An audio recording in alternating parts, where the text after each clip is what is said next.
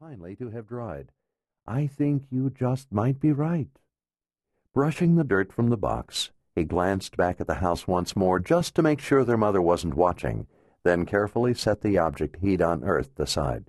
Take Pepe out of the box. Out of the box? The smaller boy echoed. Yes, hurry before Mamma comes. His brow furrowed. The small boy lifted the body of his pet out of the shoebox and laid him in the dirt hole his brother had dug. At the same time, the other boy placed the object he'd taken from the earth into the shoebox and replaced its lid. The older boy put his hands together and bowed his head.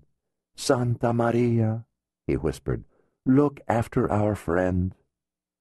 Both boys crossed themselves, and a moment later the hole was once again filled with soil and tamped down so the grave was nearly invisible.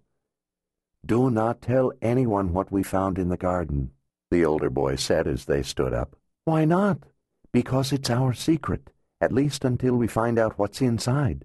Come on. You go in the kitchen door, and I'll take the box and put the shovel away, then meet you upstairs, in your room, okay?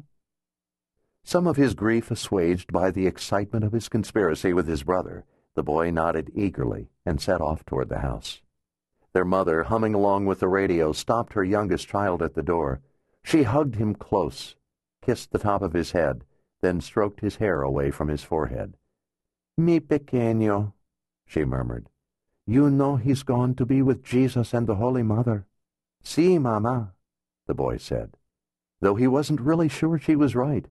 At least, not if what the nuns had said was true.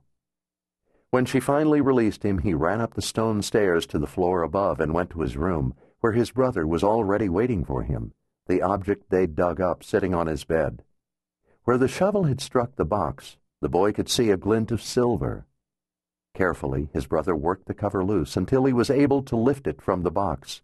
Inside, a wooden dowel protruded from the top of a disintegrating cloth bag. Be very gentle, the older boy said as his brother reached for the object, nodding, but even as his trembling fingers touched the bag, it began to fall apart. You do it, the little boy said, jerking his hand away.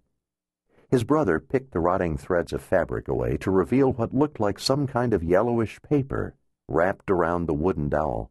Then, when he picked the object up, the wood crumbled to dust just as had the fabric that wrapped it but the scroll was of a hardier material.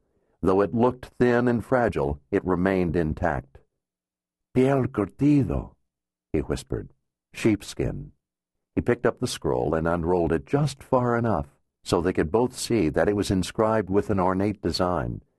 A treasure map, the younger boy breathed. I bet that's what it is. His brother opened the scroll a little farther, revealing words inside the parchment's border.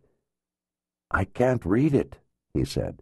It's written in some other language, a different alphabet.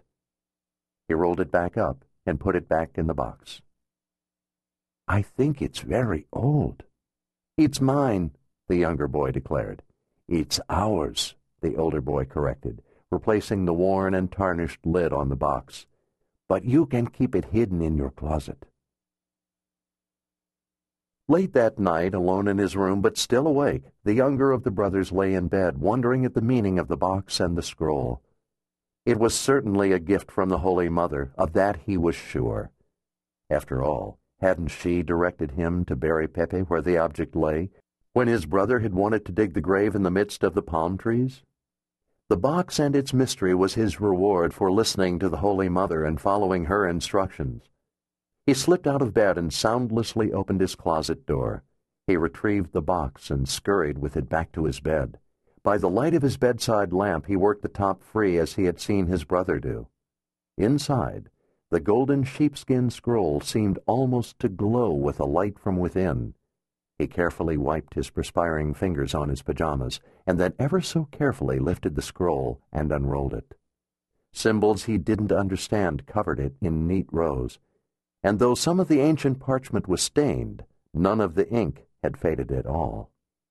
As he gazed at the indecipherable words, he realized that whatever they were, they were meant for him. Only him.